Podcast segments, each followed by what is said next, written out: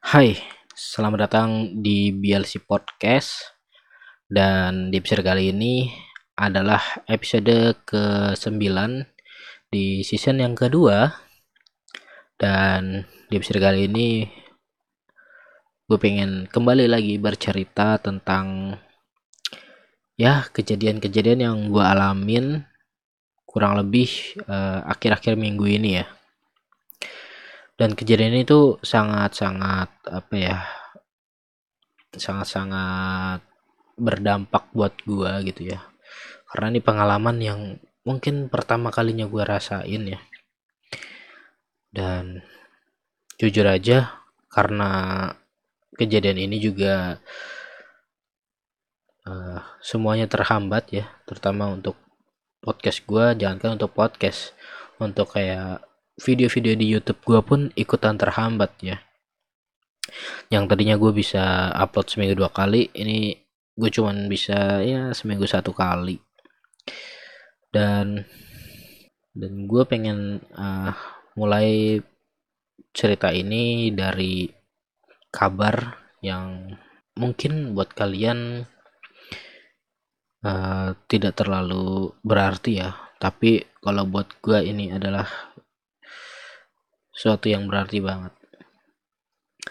Jadi um, pada waktu minggu lalu tepatnya hari Selasa tanggal 28 Oktober kalau nggak salah itu nenek gue meninggal meninggal dunia.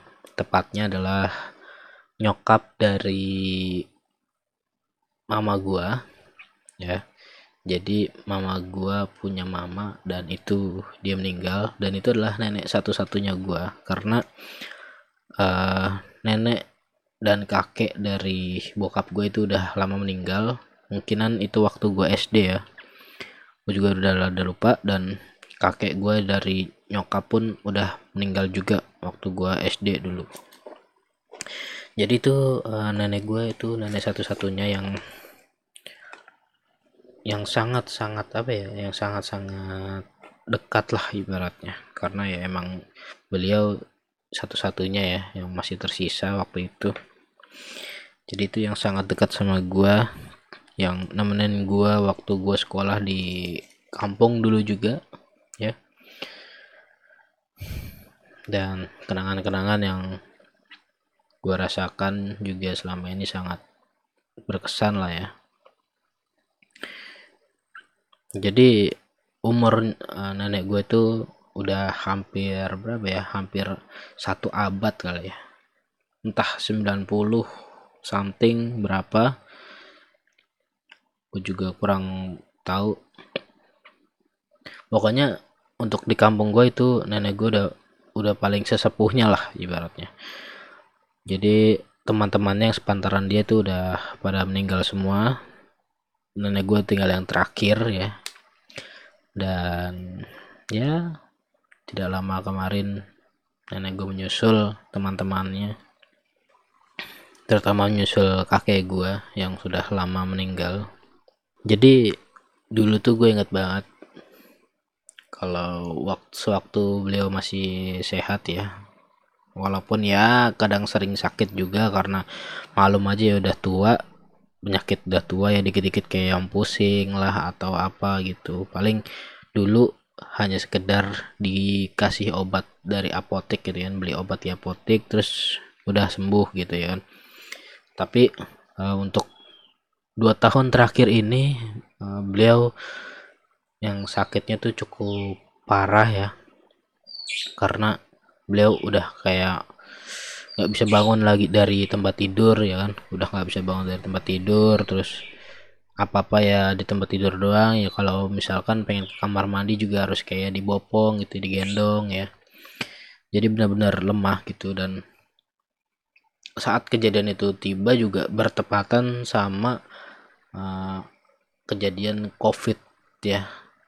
Jadi kan dua tahun terakhir ini kan covid lagi merajalela ya terutama di Indonesia ya. Di Indonesia itu selama dua tahun belakangan ini tuh kan lagi apa ya lagi panas-panasnya ya. Panas-panasnya covid dan aturan pun lagi ketat-ketatnya gitu. Jadi kita walaupun dikabarin kayak gitu ya kita nggak bisa mudik gitu. Kita nggak bisa pulang karena emang keadaan yang nggak bisa eh, nggak uh, bisa mengizinkan kita untuk pulang gitu jadi di situ ya keluarga gue terutama nyokap gue cuman bisa menyerahkan atau memasrahkan gitu ya memasrahkan orang tuanya terutama nyokapnya mama gue itu kepada adik-adiknya nyokap gua gitu. Karena yang di kampung itu masih ada adiknya nyokap gua yaitu pak le gua dan bule gua. Ya kita nggak bisa berbuat banyak gitu loh. Karena kita pengen nengokin kita pengen pulang pun nggak bisa ya kan? Dan singkat cerita uh, setelah uh, dua tahun terakhir ini pada waktu minggu kemarin ya atau kemarinnya gitu. Pokoknya waktu Jumat Jumat sebelum nenek gue meninggal. Nenek gue meninggal kan hari Selasa. Itu waktu hari Jumatnya itu nyokap gue balik ke kampung. Karena waktu itu dikabarin kalau kondisi dari nenek gue tuh udah yang kayak kritis banget udah kayak yang di ujung tanduk lah istilahnya. Jadi kondisi badannya tuh udah lemas sudah pucat gitu ya kan. Terus nyokap gue mikir ya gimana pun caranya harus pulang gitu. Karena kalau sampai nggak bisa ngelihat beliau di waktu terakhirnya gitu kayak nyokap gue tuh kayak ngerasa bakalan nyesel banget gitu. Akhirnya nyokap gue balik sendiri karena waktu itu kondisi bokap gue tuh masih ada kerjaan di Jakarta yang belum selesai. Jadi mau nggak mau harus diselesaikan terlebih dahulu. Dan waktu itu kondisi gue juga belum bisa karena ada something. Dan nah, kakak gue yang perempuan juga dia belum bisa karena harus nunggu suaminya dulu libur. Karena suaminya tuh kan nggak bisa yang kalau yang dadakan harus ambil cuti libur itu nggak bisa. Jadi harus nunggu dulu gitu ya. Dan nyokap gue balik waktu hari Jumat dan selang dua hari berikutnya bokap gue udah kelar kerjaannya dan akhirnya bokap gue nyusul ke kampung ya dan selang hari bokap gue dua hari selang bokap gue sampai di kampung itu ya gue dapat kabar nenek gue meninggal itu sekitar pukul 9 malam ya jam 9 malam Selasa jam 9 malam. Dan yang bikin uh, kakak gue kaget ya kakak perempuan gue kaget itu waktu setengah sembilan malam itu dia habis teleponan gitu. Habis teleponan sama nyokap gue dan habis ngeliat kondisinya nenek gue itu masih masih tidur gitu ya. Lagi tidur biasa gitu ya kan. Dan pas waktu jam 9 malam kita dikabarin lagi kalau beliau udah nggak ada gitu. Nenek gue udah nggak ada. Karena waktu itu ceritanya uh, nyokap gue dan adik-adiknya tuh lagi pada tidur bareng di kamar nyok di kamar nenek gue jadi ngumpul gitu ya kan. Nah kebetulan bokap gue pengen ngeliat ya kan kondisi nenek gue pas bokap gue masuk ke kamar ngeliat nenek gue itu kondisinya kok udah nggak bernapas gitu. Kok kayak nggak ada napasnya. Terus bokap gue ngasih tau lah ke Pak Le dan Bule gue gitu kan. Eh ini kok uh, Simbo nggak ada napasnya gitu ya. Terus terus uh, Pak Le gue nggak percaya kan? Ah enggak masih kok masih ada. Coba dicek lagi gitu. Terus sama Pak Le gue dicek lagi dan emang bener gitu udah udah nggak bernapas gitu. Udah nggak ada napasnya. Dan saat itu juga lah bokap gue nelpon gue dan ngabarin kalau nenek gue tuh udah meninggal dunia gitu. Dan itu sih yang buat kakak perempuan gitu kayak yang kaget gitu. Uh, ter apa ya tertegun gitu kan. Kayak orangnya nggak nyangka banget gitu. Barusan aja gue ngelihat masih tidur kok masih tapi tiba-tiba kok udah nggak ada gitu. Dan penyesalan buat gue juga ya di situ sih. Gue nggak bisa ikut uh, pulang dan ngelihat waktu ter waktu terakhirnya dia. Dan akhirnya gue juga nggak bisa ngelihat uh, proses pemakaman dari nenek gue itu ya. Gue nggak bisa ngelihat. Karena gue posisi juga masih di Jakarta. Dan akhirnya Rabu dimakamin ya kan. Jam 11 siang atau jam berapa ya? 10 sampai antara jam 10 sampai jam 11 siang itu dimakamin. Terus hari minggunya hari minggunya karena karena kakak gua kakak ipar gua itu udah dapat jatah cutinya gitu hari minggunya. Akhirnya kita berempat ya. Kakak gua kakak ipar gua keponakan gua dan gua itu berangkatlah uh, mudik ke kampung ya. Kita naik mobil jadi kakak gua minjem mobil temannya. Nyewa lah ya nyewa mobil temannya untuk mudik ke kampung. Dan selama perjalanan itu kan kampung gue tuh udah di Purworejo. Jadi gue Jakarta Purworejo itu uh, kita mampir dulu ke Tegal karena uh, kampung halaman kakak ipar gue itu adalah di Tegal ya kan. Dan kebetulan juga kedua orang tuanya pun udah almarhum ya udah meninggal. Almarhum dan almarhumah. Jadi kita sempatin ya kita sempatin untuk ziarah ke makamnya almarhum orang tuanya kakak gua gitu ya. Mampir ke Tegal lah kita. Itu kita ziarah dan kita juga mampir ke rumah temannya kakak ipar gua gitu ya. Untuk beristirahat sejenak gitu ya lah ya. Sambil numpang membersihkan badan gitu ya. Terus di sana uh, kita dikasih tahu gitu yang tadinya gue tuh sama kakak gue berniat untuk lewat jalur nontol. Karena waktu waktu gua dari Jakarta sampai Tegal itu kita menggunakan jalur full tol ya. Jadi full lewat jalan tol terus sampai Tegal dan waktu di Tegal sampai ke Purworejo niatnya kita mau menggunakan jalur selatan yaitu jalur yang non tol gitulah jadi kita menggunakan jalur biasa. Tapi di situ kita dikasih tahu oleh temennya kakak ipar gua kalau lebih enak lewat tol aja gitu. Lebih enak lewat tol nanti keluar di Semarang gitu ya kan. Dan Semarang sama uh, kampung gua sama kota gua itu kan bedanya cuman beda satu kota. Jadi Semarang Magelang terus Purworejo gitu kan Nah, uh, di situ salahnya kakek ipar gua dan gua itu gua nggak nanya itu kita keluar di Semarang itu nama gerbang tolnya tuh apa gitu nama pintu tolnya itu apa. Kita nggak nanya kita tahunya cuma ya udah keluar di Semarang. Dan kak kakak apa teman kakak ipar gue pun nggak ngasih tahu nama nama gerbang tolnya entah dia emang nggak tahu juga nama gerbang tolnya atau emang nggak ngasih tahu atau gimana ya gue juga kurang paham. Intinya kita itu kita semua itu nggak tahu gitu. Nama gerbang tol keluar itu apa. Kita cuma ngikutin jalan dan biasanya kan di jalan tol itu kan ada yang namanya plang gitu ya kan. Ada plang petunjuk arah gitu kan. Misalkan Semarang berapa kilo lagi gitu. Terus ada pintu keluar uh, Semarang itu misalkan 500 meter lagi atau satu kilo lagi gitu kan.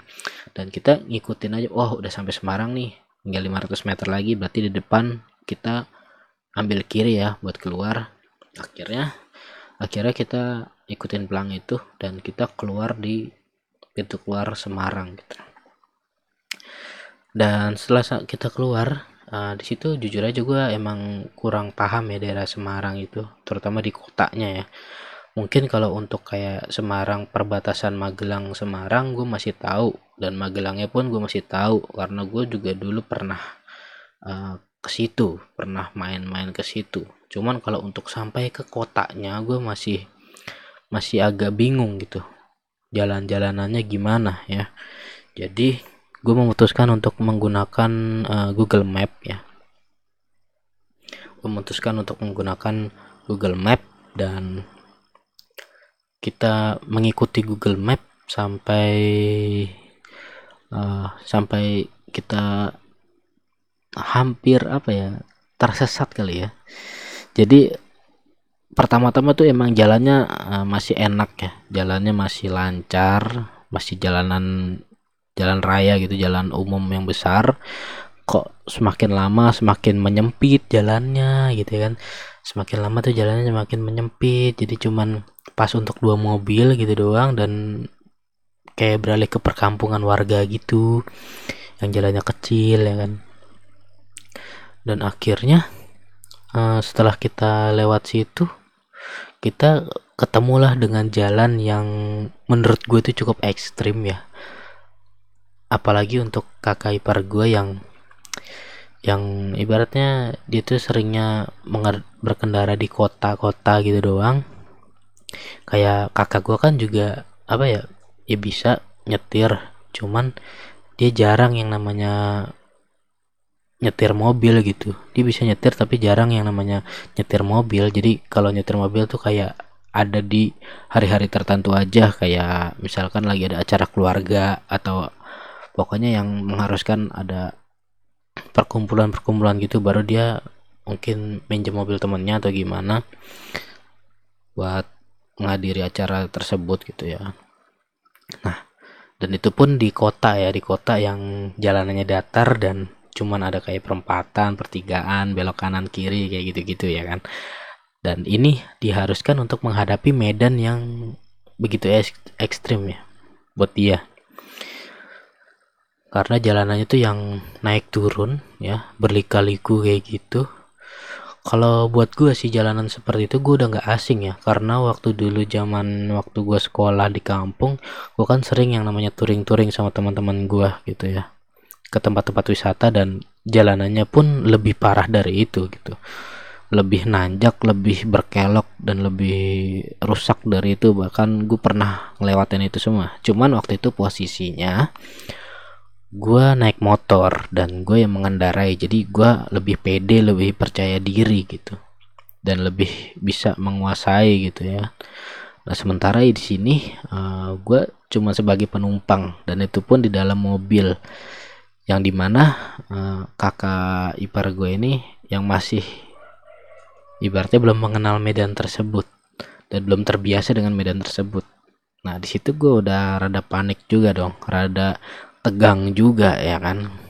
Ya lu bayangin aja men, pengemudinya aja itu tegang, apalagi yang penumpangnya lebih tegang dong, otomatis dong, itu udah otomatis ya. Tapi ya kita mau gimana lagi ya kan jalanan cuman pas untuk dua mobil doang simpangan dua mobil dan di sana juga ditambah lagi posisi hujan deras banget. Derasnya itu pakai banget men. Gue berani jamin itu derasnya deras banget. Dan kalian tahu lah ya kalau misalkan kita pergi ke daerah pegunungan hujan mulai turun itu pasti kayak kabut pun mulai ada turun ya. Kabut pun mulai agak turun kondisi kaca mobil pun jadi berembun ya kan? Yang di mana kalau misalkan di luar itu dingin di dalam itu panas pasti kaca itu akan mengembun di dalam. Itu udah hukum alam lah ya kayak gitu. Dan di situ kita udah mulai mulai apa ya mulai tegang banget lah karena kondisi jalan kayak gitu sementara kita mau berhenti nggak bisa. Di belakang udah banyak mobil kita mau nanya pun juga nggak bisa karena hujan deras dan tidak ada yang ditanya juga. Akhirnya mau nggak mau kita harus berusaha gimana caranya bisa ngelewatin jalur itu ya. Dan di situ kaca mobil udah mulai gelap udah mulai redup karena ketutupan sama embun.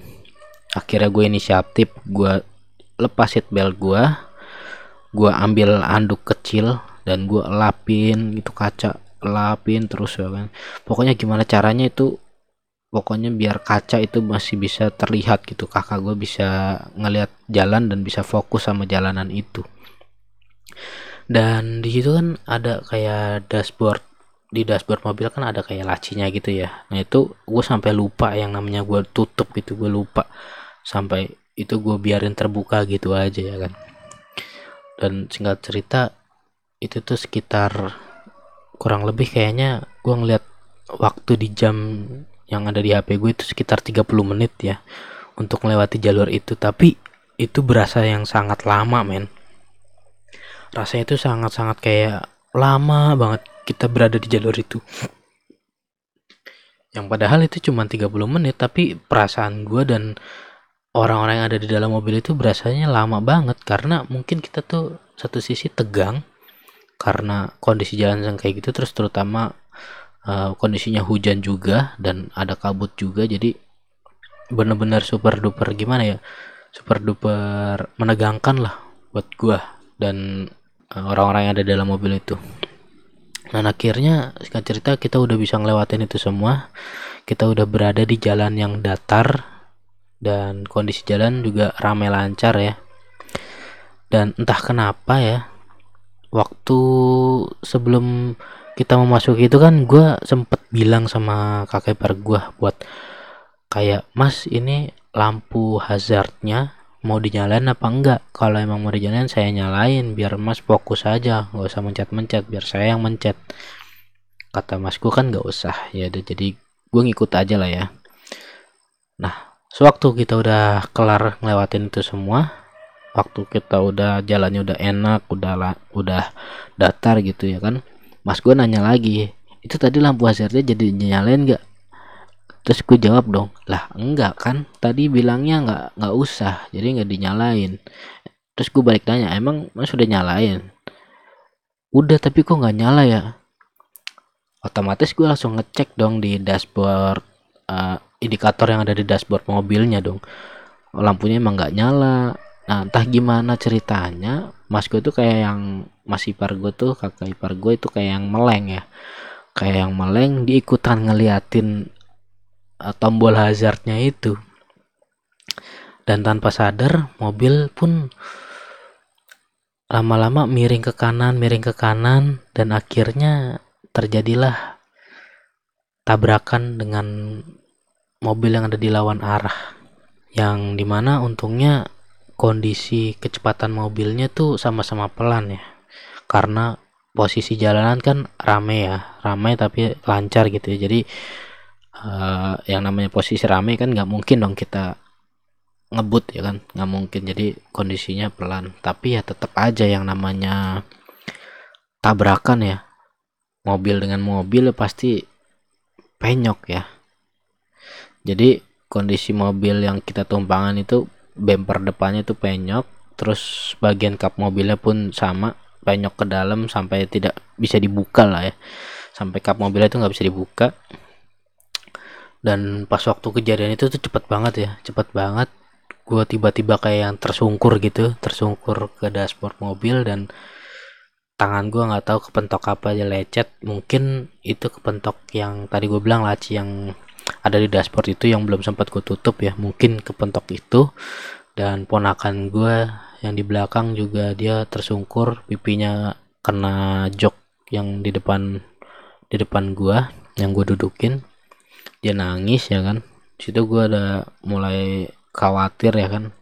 Aduh nih kecelakaan kayak gini. Terus gue ngeliat di kaca mobil itu yang uh, korban yang ketabrak sama mobil mobil yang kita pakai itu keluar ya kan dengan ekspresi muka yang begitu marah ya kan. Kita disuruh minggir ke tepian kakak gue langsung minggirin mobilnya ke tepian. Kakak gue tadinya itu masih kayak yang shock gitu kayak yang, yang terdiam gitu kan terdiam. Ah kok bisa kayak gini? gitu. Mungkin dia juga kaget kali. Akhirnya lama kelamaan uh, gue ituin kan gue panggil panggil gitu terus biar mas mas udah pinggirin dulu aja pinggirin. Terus oh, oh iya gitu. Dia kayak langsung harus sadar gitu kan baru nggak sadar oh iya pinggirin. Terus akhirnya uh, kakak gue turun dan nemuin orang itu. Nemuin orang itu dan ngejelasin semuanya begini-begini dan kakak gue yang meminta maaf dan ngerendah hati karena emang dia yang salah ya kan? Dia yang nggak fokus dia yang meleng gitu. Dia minta maaf dan ngejelasin dan untungnya orangnya ini uh, baik lah menurut gue itu baik karena dia bisa ngerti gitu. Bisa ngerti kondisinya kayak gini gini gini. Dia jelasin dan akhirnya dia ya udah dia mau memaafin. Cuman ya tetap dia mau minta ganti rugi ini. Dan kakak gue juga menyanggupi lah ya menyanggupi. Karena ya emang itu kesalahan kakak gue karena itu kondisi mobil korban tuh lebih parah men daripada kondisi mobil yang kita tumpangi gitu ya. Karena dia kan mobilnya itu mobil pick up pick up carry gitu ya kan. Kalian tau lah kalau mobil pick up gitu kan biasanya untuk bagian depannya tuh rata ya. Rata gitu. Dan ketika ke, bertabrakan gitu kan otomatis bumper depannya itu kayak yang langsung masuk ke dalam gitu ya kan. Penyok masuk ke dalam akhirnya untuk bagian roda depannya tuh nggak bisa digerakin gitu. Mungkin ada yang geser sasisnya atau gimana karena terkena hantaman itu. Dan jadinya ya mereka nggak bisa melanjutkan perjalanan gitu. Dan akhirnya nah, kayak tadinya kan SIM dan KTP kakak ipar gue itu diminta sama orangnya kan setelah dijelasin begini begini begini akhirnya orangnya itu udah mulai melunak ya kan? Sudah mulai melunak terus dikasihlah SIM-nya cuman KTP-nya masih dia tahan ya kan? Masih dia pegang untuk sebagai apa ya? Untuk jaminan kali ya untuk jaminan. Dan waktu itu juga kan e, namanya di perjalanan e, kakak ipar gua nggak bawa uang yang cukup banyak lah ya nggak bawa uang yang cukup. Jadi e, solusinya dia minta keringanan dulu ya kan? Terus akhirnya dia minta dari korban minta yaudah ini kan mobil saya nggak bisa jalan. Um, saya minta untuk uang uang dereknya aja gitu uang dereknya dulu. Nanti setelah sampai rumah nih mobil saya akan benerin ke bengkel dan nanti total biayanya saya kirimin ke masnya gitu. Akhirnya kakek ipar gua menyetujui. Dan akhirnya di situ gua apa yang ngelihat uh, kakak ipar gue itu ngebayar untuk mobil dereknya itu sekitar satu setengah juta ya. Setengah juta. Bukan mobil derek sih bapak ya mobil kalau di sana tuh nyebutnya towing ya. Towing jadi untuk ngangkut gitu ngangkut mobilnya nggak cuma di derek jadi diangkut. Dan sebenarnya rumah dari si korban ini sama lokasi kejadian yang ketabraknya itu nggak terlalu jauh. Cuman mungkin karena medannya yang berat ya medannya berliku-liku kayak gitu akhirnya ongkosnya pun rada mahal gitu ya. Jadi akhirnya ya kita ngasih uang untuk bayar direknya itu. Dan kita bisa melanjutkan perjalanan ya kan kita bisa melanjutkan perjalanan.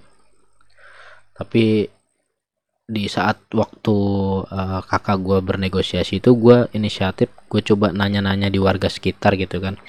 Waktu itu gue berhenti di depan bengkel akhirnya gue nanya sama orang bengkelnya itu mas kalau misalkan mau ke arah Purworejo ini lewatnya mana enaknya? Gitu ya kan. Apa kalau lewat yang daerah sini bener nggak sih mas? Gitu kan oh lewat situ. Ya sebenarnya bisa juga lewat situ. Cuman kondisi jalan kan ini kan weekend. Pasti macet mas. Nanti uh, nyampe nya bakalan lama gitu. Nggak bakalan cukup untuk dua jam atau tiga jam itu nggak bakalan cukup. Pasti lebih dari itu. Karena ini weekend. Pasti orang-orang ada liburan gitu. Oh iya. Terus ada jalan lain gak mas? Gitu kan gue nanya. Oh ada mas. Jalan alternatifnya nih saya kasih tahu ya. Ini nanti masnya ke sini ke sini ke sini dan akhirnya gue ngerti oh iya berarti nanti ini ya. Terus akhirnya setelah masa itu kelar kan singkat cerita gue ngelanjutin perjalanan sama kakak ipar gue dan yang lainnya. Dan kita ngikutin uh, arahan dari mas-mas yang ada di bengkel tadi ya. Kita ngikutin dan ternyata jalan yang dikasih tahu itu kurang lebih sama seperti jalanan yang tadi kita lewatin di awal yang berliku-liku naik turun yang kayak gitu-gitu. Wah di situ udah mulai panik lagi dong kakak ipar gua. Karena di situ juga waktu udah mau maghrib ya. Waktu tuh udah jam jam 5 sore ya. Terus sudah kondisi udah mau maghrib juga dan kondisi itu mendung jadi cuaca pasti gelap banget. Dan itu tuh kanan kirinya tuh kayak yang pepohonan gitu semua. Jadi lu bayangin aja kalau malam ya kan lewat jalur kayak gitu pasti serem banget men. Serem banget. Untungnya uh, sebelum maghrib kita udah bisa lepas dari jalur itu. Dan kita udah masuk ke jalan raya dan ya alhamdulillahnya. Alhamdulillahnya kayak gitu sih. Kita nggak terjebak di situ sampai malam. Dan akhirnya waktu kita udah sampai jalan raya uh, uh, kita numpang beristirahat dulu di pom bensin ya sekalian kita sholat maghrib. Karena sekalian apa ya sekalian menenangkan diri kali ya. Karena tadi abis ngalamin kejadian kayak gitu kita nenangin diri dulu. Dan gue ngabarin orang rumah kalau gue mungkin agak telat ya untuk nyampe nya sampai rumahnya agak telat. Dengan beralasan terjebak hujan dan kita beristirahat dulu. Karena di situ uh, kakak gue nggak mau gitu kalau nyokap gue atau orang tua gue tuh tahu dulu. Karena nanti mereka pasti bakalan panik gitu ya kan. Apalagi kita belum nyampe rumah gitu di situ jadi kita memutuskan untuk tidak bilang dulu sama orang tua kita ya.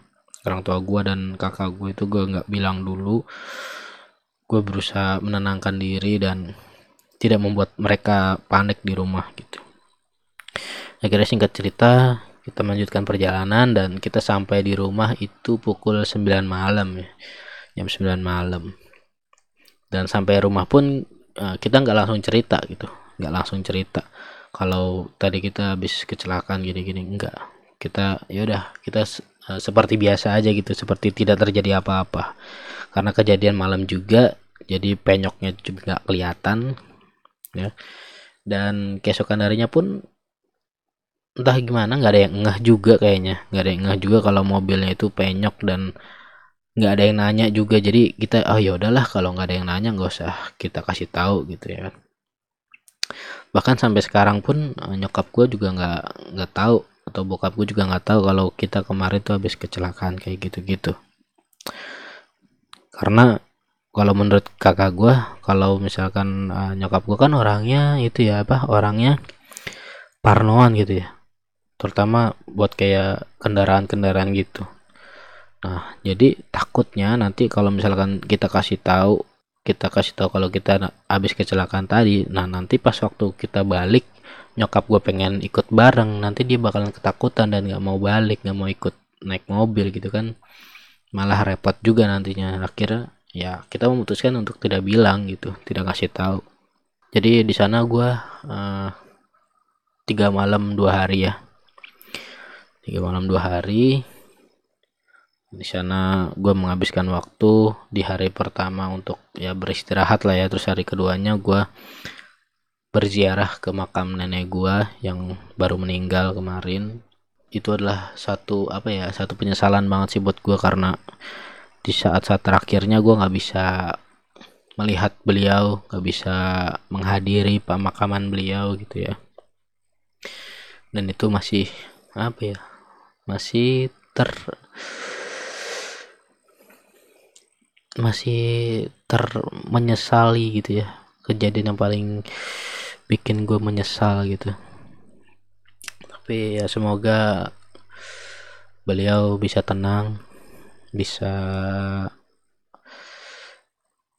lebih bahagia di sana karena udah nggak merasakan sakit lagi. Karena jujur aja men waktu waktu beliau kesakitan itu rasanya sedih gitu ya kan gue ngedengerinnya karena waktu itu kan nyokap gue lagi gue lagi telepon nyokap gue terus gue ngedengerin suaranya gitu kan yang merintih kesakitan gitu. Terus gue juga difotoin gitu kan kondisinya itu cuma tinggal ya tulang sama kulit doang gitu loh. Jadi ya mungkin itulah yang terbaik lah ya. mungkin itu jalan yang terbaik yang Allah uh, berikan ya kepada nenek gue semoga dengan kayak gitu udah beliau udah nggak kesakitan lagi dia beliau udah tenang di sana dan gue juga minta doanya buat kalian ya untuk nenek gue semoga dilapangkan jalannya dilapangkan kuburnya. Semoga di sana bahagia dan bisa berkumpul dengan keluarganya. Amin lah ya. Dan ya seperti itu dan waktu Rabu kemarin tuh gue balik gue balik sama nyokap gue dan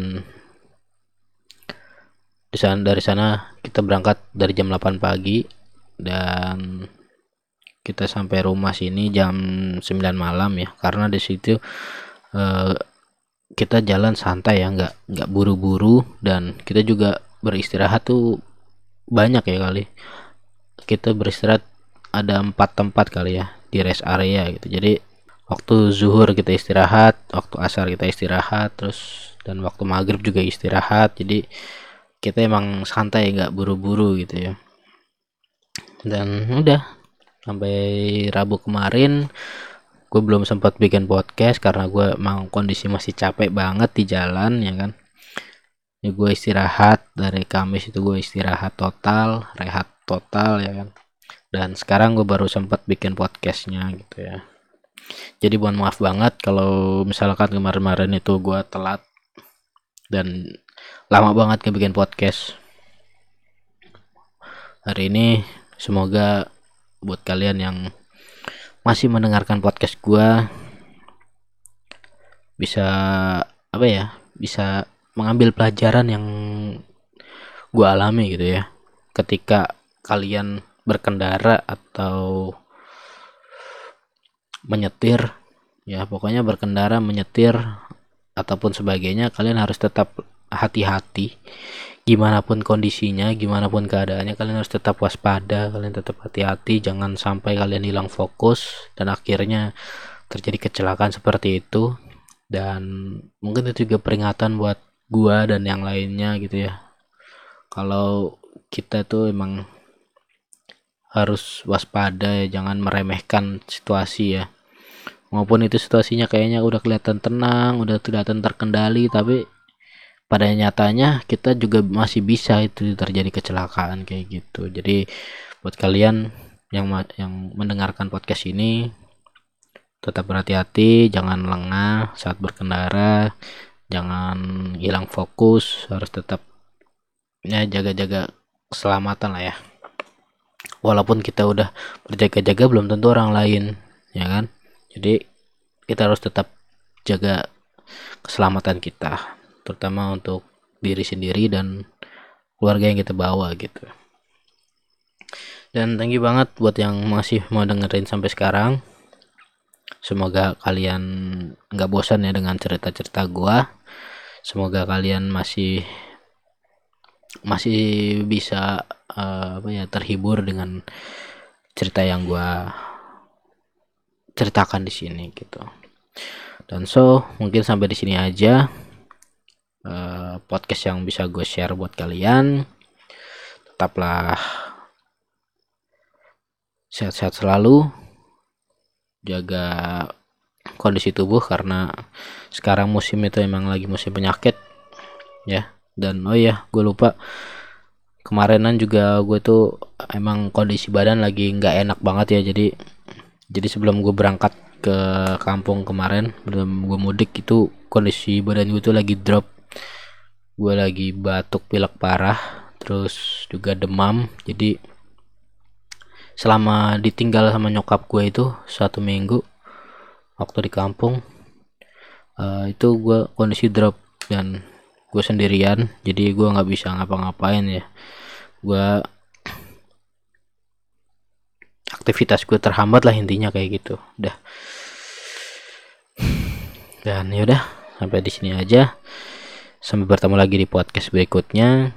Tetaplah bahagia tetaplah baik-baik saja buat kalian. Syukuri apa yang ada nikmati hidup jalani semua dengan semestinya. Oke? Sampai bertemu di podcast selanjutnya. See you on the next podcast. Bye bye